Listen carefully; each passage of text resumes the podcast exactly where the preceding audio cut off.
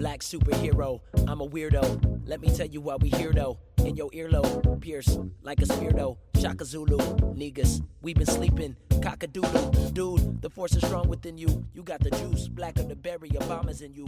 Luke, we about to break up. In this episode, we sit with Pierce Freelon to discuss the importance of space, particularly his creation of Black Space, a local digital makerspace for black and brown youth. For Pierce, Black Space came out of his realization that not all space is equal, thus creating the need to forge a space where black and brown youth can thrive.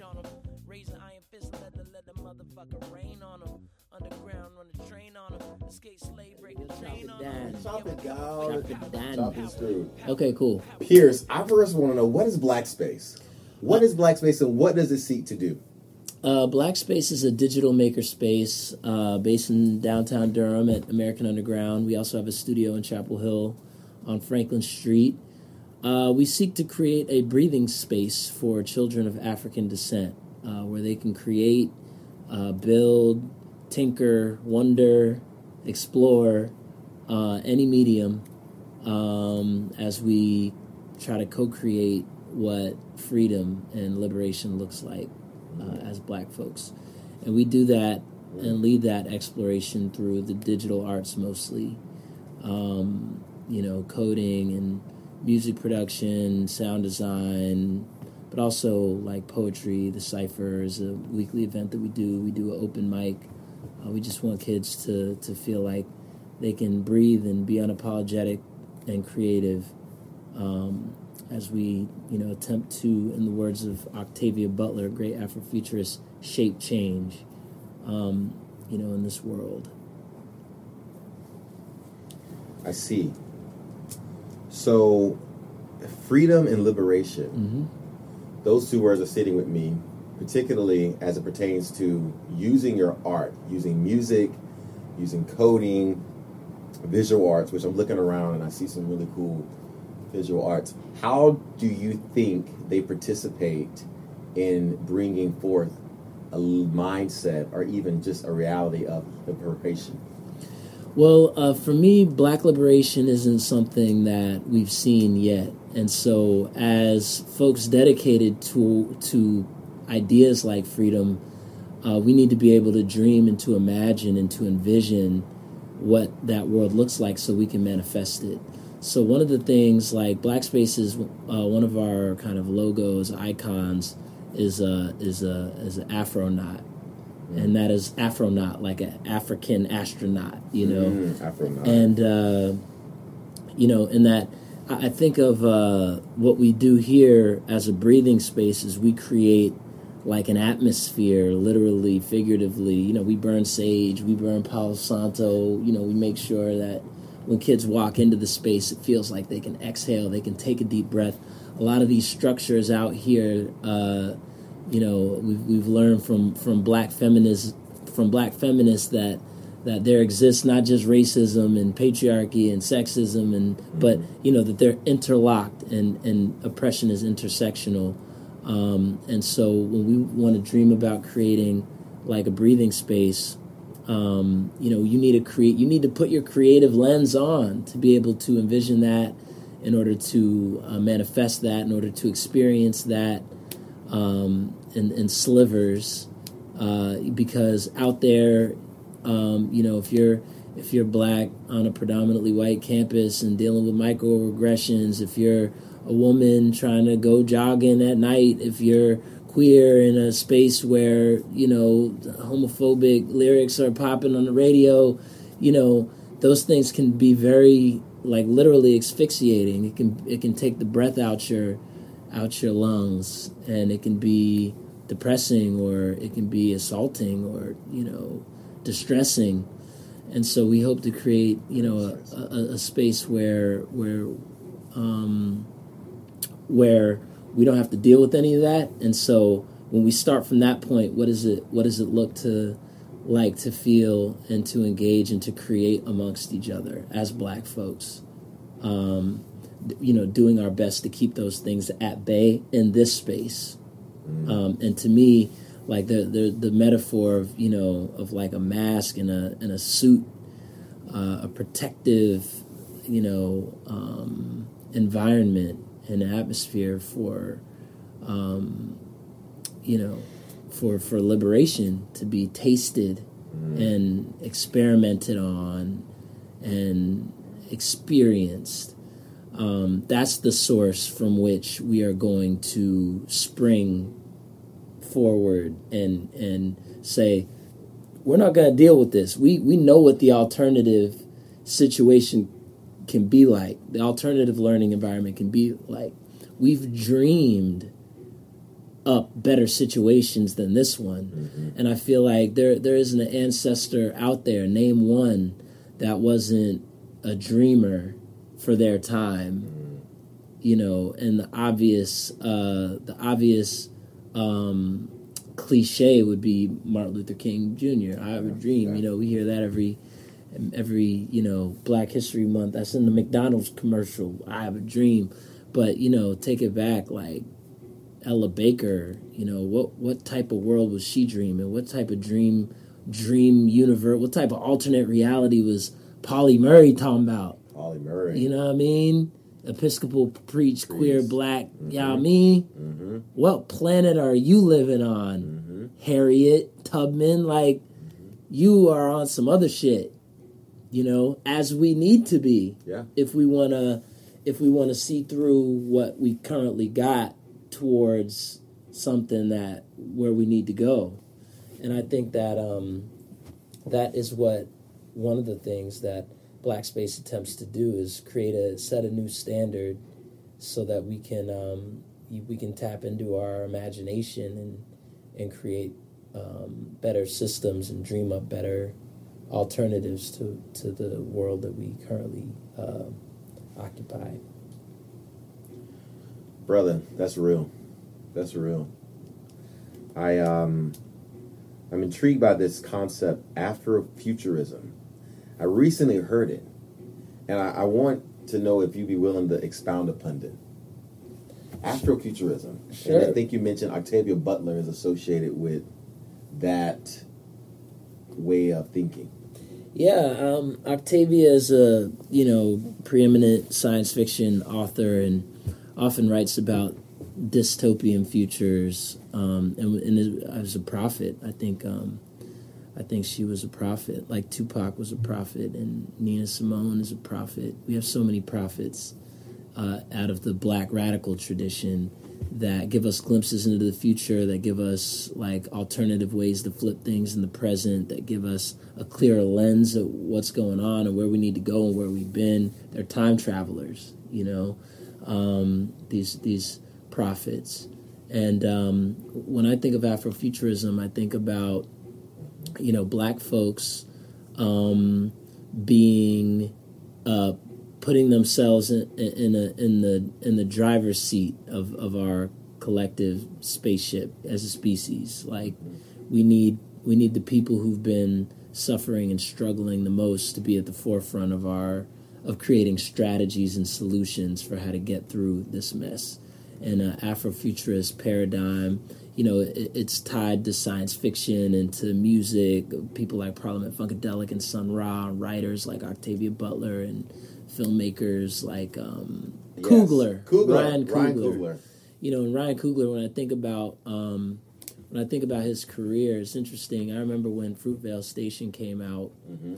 You know, uh, what an important film for both of their careers, but also to tell the story. There's no, I don't remove that from Colin Kaepernick and from the movement for Black Lives and from, you know, we need stories and storytellers Mhm. to help us come rally around issues of social justice and of black liberation. And so, even before that, he had an amazing uh, film when he was still a student. And he, like, um, he reminds me of Coogler was an athlete, college um, sports guy, football player in California.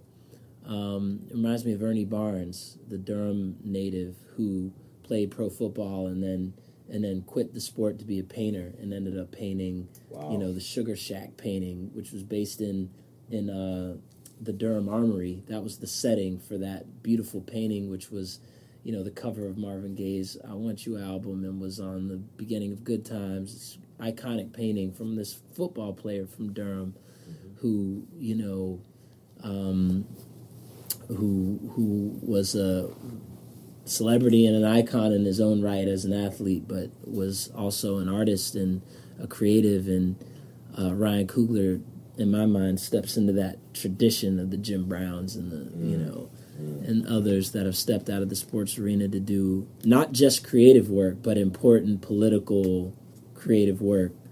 Um, and so in grad school, he had this short film called Locks, where it was uh, it was about a brother. Spoiler alert: brothers like walking around, basically being racially profiled, and he cuts his hair. And as he walks out, there's all these dreads like looking at him like, man, you know, I like I get it, but damn, man, This is rough. this is rough. And then when he gets home, he takes his bag of hair and he throws it at his sister. And she looks at him and starts crying. And she takes her wig off and come to find out that he was shaving his head to be in solidarity with her because she had cancer. Not because of the stereotypes around, which do exist. Mm-hmm. It's a silent film. There's no dialogue. All of this is just told through facial expression and gesture and walking you know, walk. He just basically the film is he leaves home, walks to the barbershop, and comes back. You know, but you could see like the cops hemming brothers up on the street and people. You know, so great storyteller. You know, to me, uh, Black Panther makes complete sense. People think like, oh, this, these kids came out of nowhere. You know, but but there's actually a lot of work that that has gone in a career of excellence, a career of discipline, a career of consciousness, a lifetime of of thoughtful introspection. Now, when I think about black space, what I'm trying to do is like nurture baby Cooglers go and do that. who are gonna go and do that work because a lot of us individually, if we come up in the right family, in the right zip code, if we have the right lucky draw of resources, mm-hmm. we may have, like I did, uh, a, a dad who's an architect, a mom who's a singer, people who nurture us in the arts and encourage us to be creative. A lot of my creative friends haven't even had those kinds of resources. They're bucking against their parents who are telling them to get a real job or be a lawyer or a doctor, Yeah. go to college, do the right thing. You know, the the we don't have a lot of spaces as Black folks to be weird and creative and um, and to and and. And be free Be free. we we don't have the leeway to be able to to to step outside of a traditional you know lifestyle and still have viable opportunities to be successful and to make mistakes and take a gap year or try this out for a little bit and see if I like it. Those are not the types of um, uh, um, opportunities that are available to us given capitalism and white supremacy and Greed. and greed and I was gonna say gerrymandering. Well, yeah, gerrymandering, but also redlining and you know just all you name it. What what situation haven't we been through as a people that that gives us very you know very little uh, wiggle room, and so but what you find what you find is when you give kids access to that, just the sparks are amazing. There's such deep well springs of creative energy and thought uh, within each of us that oftentimes go untapped or are discouraged. Man, I gotta tell you a story. Today I was at Brogden Middle School. My band, The Beast, we do workshops in schools. So we do gigs, but another big part of what The Beast does is we do through the Durham Arts Council, we do workshops. And so I had one, I had two yesterday in Raleigh, and I had one today. Um, actually, it wasn't Raleigh, it was Clayton. It was like rural North Carolina um, it's it can be tough out there sometimes because you know the whole curriculum is about black music and you know a lot of these are predominantly white. White Once you get out of like the urban areas, there's definitely rural black communities, but it's a lot of you know rural areas. Let's just leave it at that. Um, but anyway, so t- this morning though, it was crazy because I was side story about yesterday. I was uh, we're teaching the kids about three elements of black music. Those are uh, storytelling, improvisation, and call and response. And while I'm listing these things off, three things off, the kids are in the crowd going like this, which is the hand signal for white power. You can't see it because it's a podcast, but three fingers up, you know, almost like an OK sign, but the thumb sticks out to make a P, makes a WP, stands for white power. It's a Ku Klux Klan, you know, Wow. a Nazi thing. Wow. That's the kind of thing that we encounter when we're doing this workshop out in rural North Carolina. Mm-hmm. But that's a sidebar.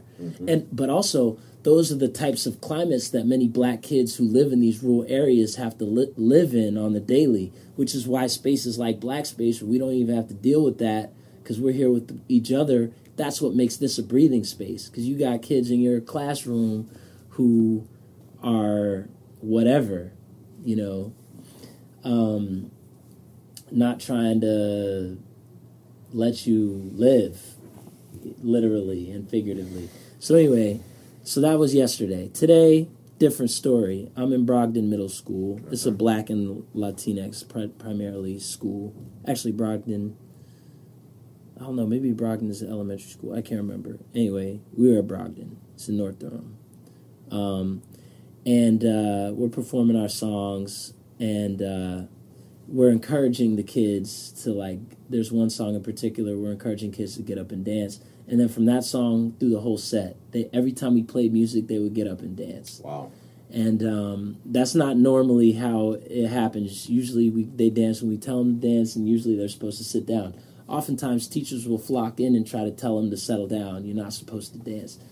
Uh, but this school was really laid back. We had there were teachers getting up dancing with the kids. It was beautiful. This And- is a predominantly black and Latin. predominantly black and Latin- Latinx school, and um, it was dope. So at the end of the workshop, I went and told the principal, I was like, "Yo, I love how you didn't stop the kids from dancing. They were dancing to jazz music. We played when the Saints go marching in because the curriculum starts with spirituals. First of all, we play them some original songs, mm-hmm. hip hop. Then we take them back. We're like spirituals were first. Well, first of all, our ancient West African griots, they were just storytellers. So I kick a verse a cappella.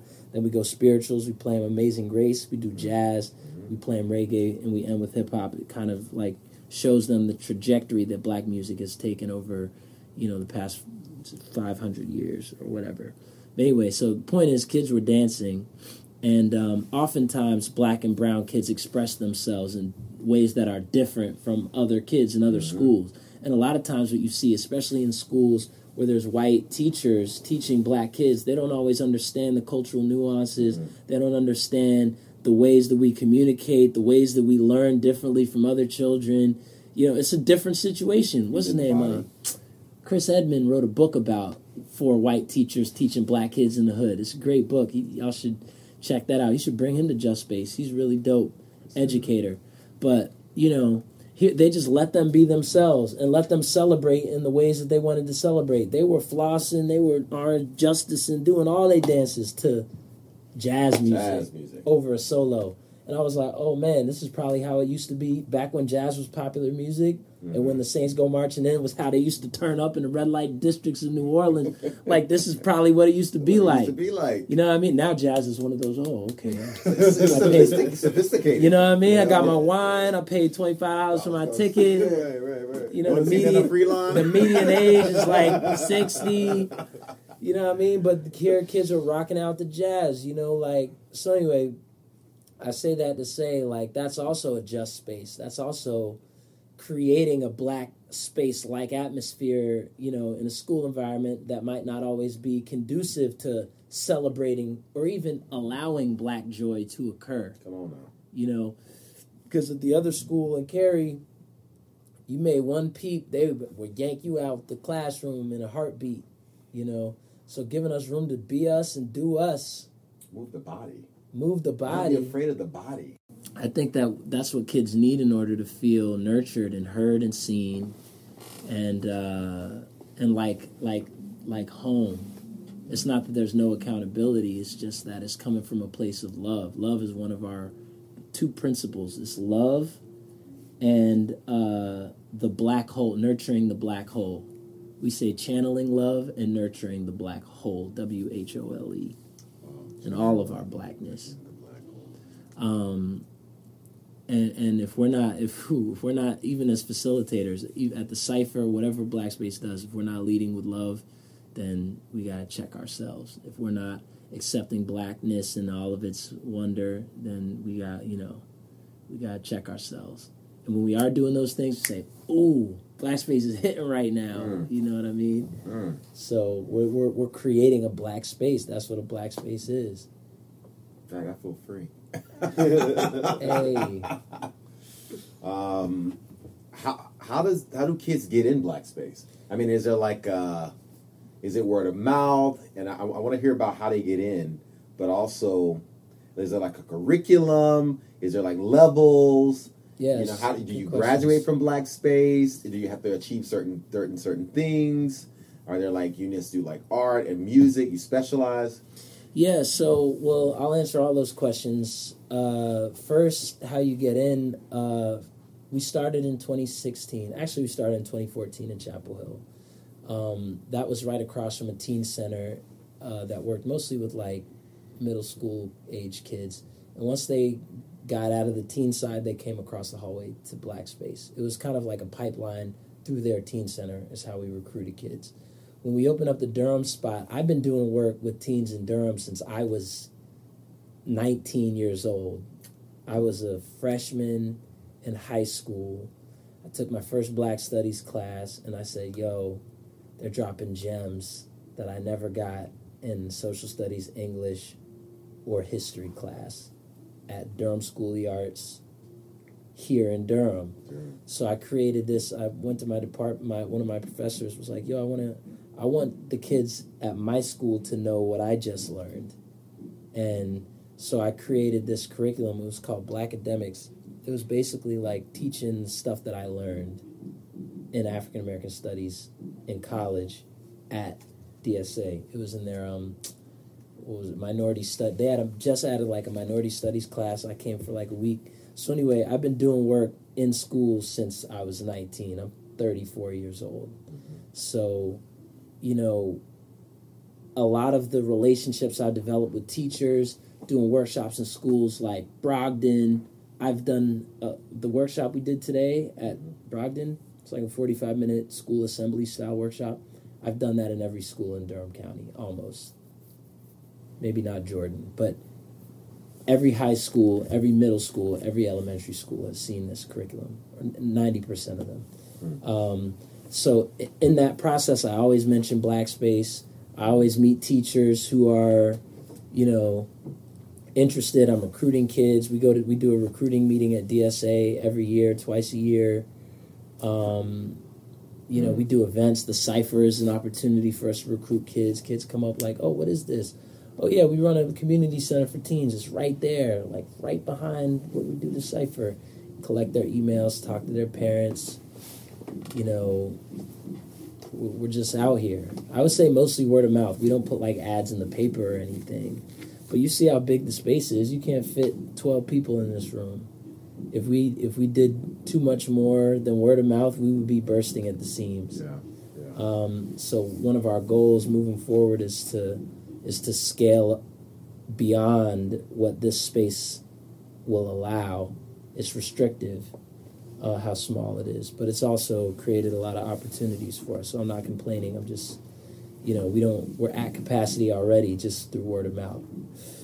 But you know, we recruit through our events and and with our programming and through just my network having worked in schools and with community centers and in church church basements at the mosque like born and raised in this community you know been able to get the word out grassroots Grassroots.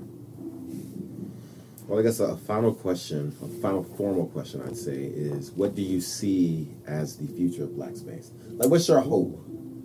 Uh, one of my hopes is uh, I want Black Space to be a passport for black kids in Durham. And uh, I, I mean that literally. Like, you come to Black Space 13, we serve mostly 13 through 19. By the time you're a senior, you actually have a physical passport with a passport photo and a stamp in it. Wow. We're going to Ghana, we're going to Haiti, we're going to Senegal, doing the same stuff we do here with kids internationally. That's what I did with Beat Making Lab. I've been to more countries than I can name doing this type of work in places like Senegal and Ethiopia and Kenya and Panama, and Dominican Republic, and Haiti. And um, after doing that work for several years, I was just really like, this is great for me. Mm. But I was I was traveling the world when I was in middle school. My mom is a singer. We, I've been to Japan, Finland, all before high school. I was traveling internationally. I don't need more stamps on my passport, you know. But what what can Black Space institutionally do to not only open kids' minds to what Pan Africanism looks like and means as a as a people of the African diaspora reconnecting with our cousins Our cousins. in Haiti and Kenya and Ghana, but actually to go there and for them to see for themselves, it's trans travel is transformative. It It's is. transformative and, and and one of the many goals I got a lot of plans for Black Space, but one of them is to is to take annual pilgrimages to Af- to black countries mm. with kids from Durham and have them come do their work. Same cipher you see out there, we're gonna do we're gonna be doing that in Ghana. And then when they come back, they're gonna have that experience and that worldview and that kind of uh, access and that perspective that they can bring back to their people. And we've we've done like many versions of that. We took some kids to Detroit. We took like 55 people to DC to see the Smithsonian Museum. Wow. And so we've gotten kids out of Durham. We took a, a group of black women to, to San Francisco for Brave New Voices. You know, we, we, we, we get out. We, we do a little bit of space travel, but I'm trying to get passport stamped. That's like next on my list of things to accomplish through Black Space. I'm gonna go ahead and I'm, I'm gonna put that out there for 20, 2019 20. I'll put a slash in it. I like it. 1920 we're, we've already done we did haiti haiti included some kids from black space but um, it was just one kid i, I wanted to bring a squad Pierce Freelon. Is there anything else? no man i'm good Good. come through the cipher I want to come through the cipher. I've been to several of them. yeah i know you have been I want this thing that you wear. which one It's it's like uh I've been trying to find it. It's it's it's uh I don't even know I don't even know what you call it. It's not a dashiki. It's uh it's like a robe. oh the the green one I don't know if it's green or brown.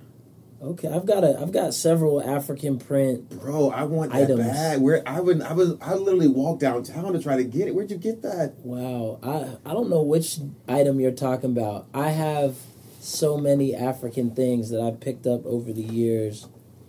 I mean, most of my stuff I get from Durham. Uh, you ever been to Ngozi? Yes, I that's why I went to go look look for it. Yeah, they've got. I got a. Ooh wee! They had this big old like, yeah, it's like a green mud cloth print jacket, big one. That's maybe what it was because it looked burlapped. It looked like it wasn't. It looked a certain. cloth. Yeah, this is the. uh This is like mud cloth. Uh, that's what material. it was. Yes, yeah. that material. Yeah, yeah, I've got that at home. It's good for the winter. I got my little bubble to tonight for the cipher, but yeah, it's good to it's good to layer up with your ancestors. Yes, That's bro. nice. You should they they do custom stuff down there. You should go get measured. Check it out. I bought something from them two months ago. I loved it. Yeah. it was great. Absolutely. I've been asking them to make me this scarf, then I found it online. So it's all right.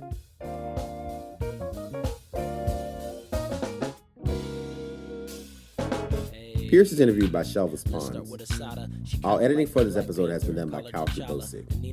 The outreach coordinator for this episode is Ezra Uzun Mason. Today's music is called Power Man by The Beast, a local Durham music group to which Pierce belongs. This production is made possible by the Division of Student Affairs at Duke University. Power, power, power, power, man, power, power.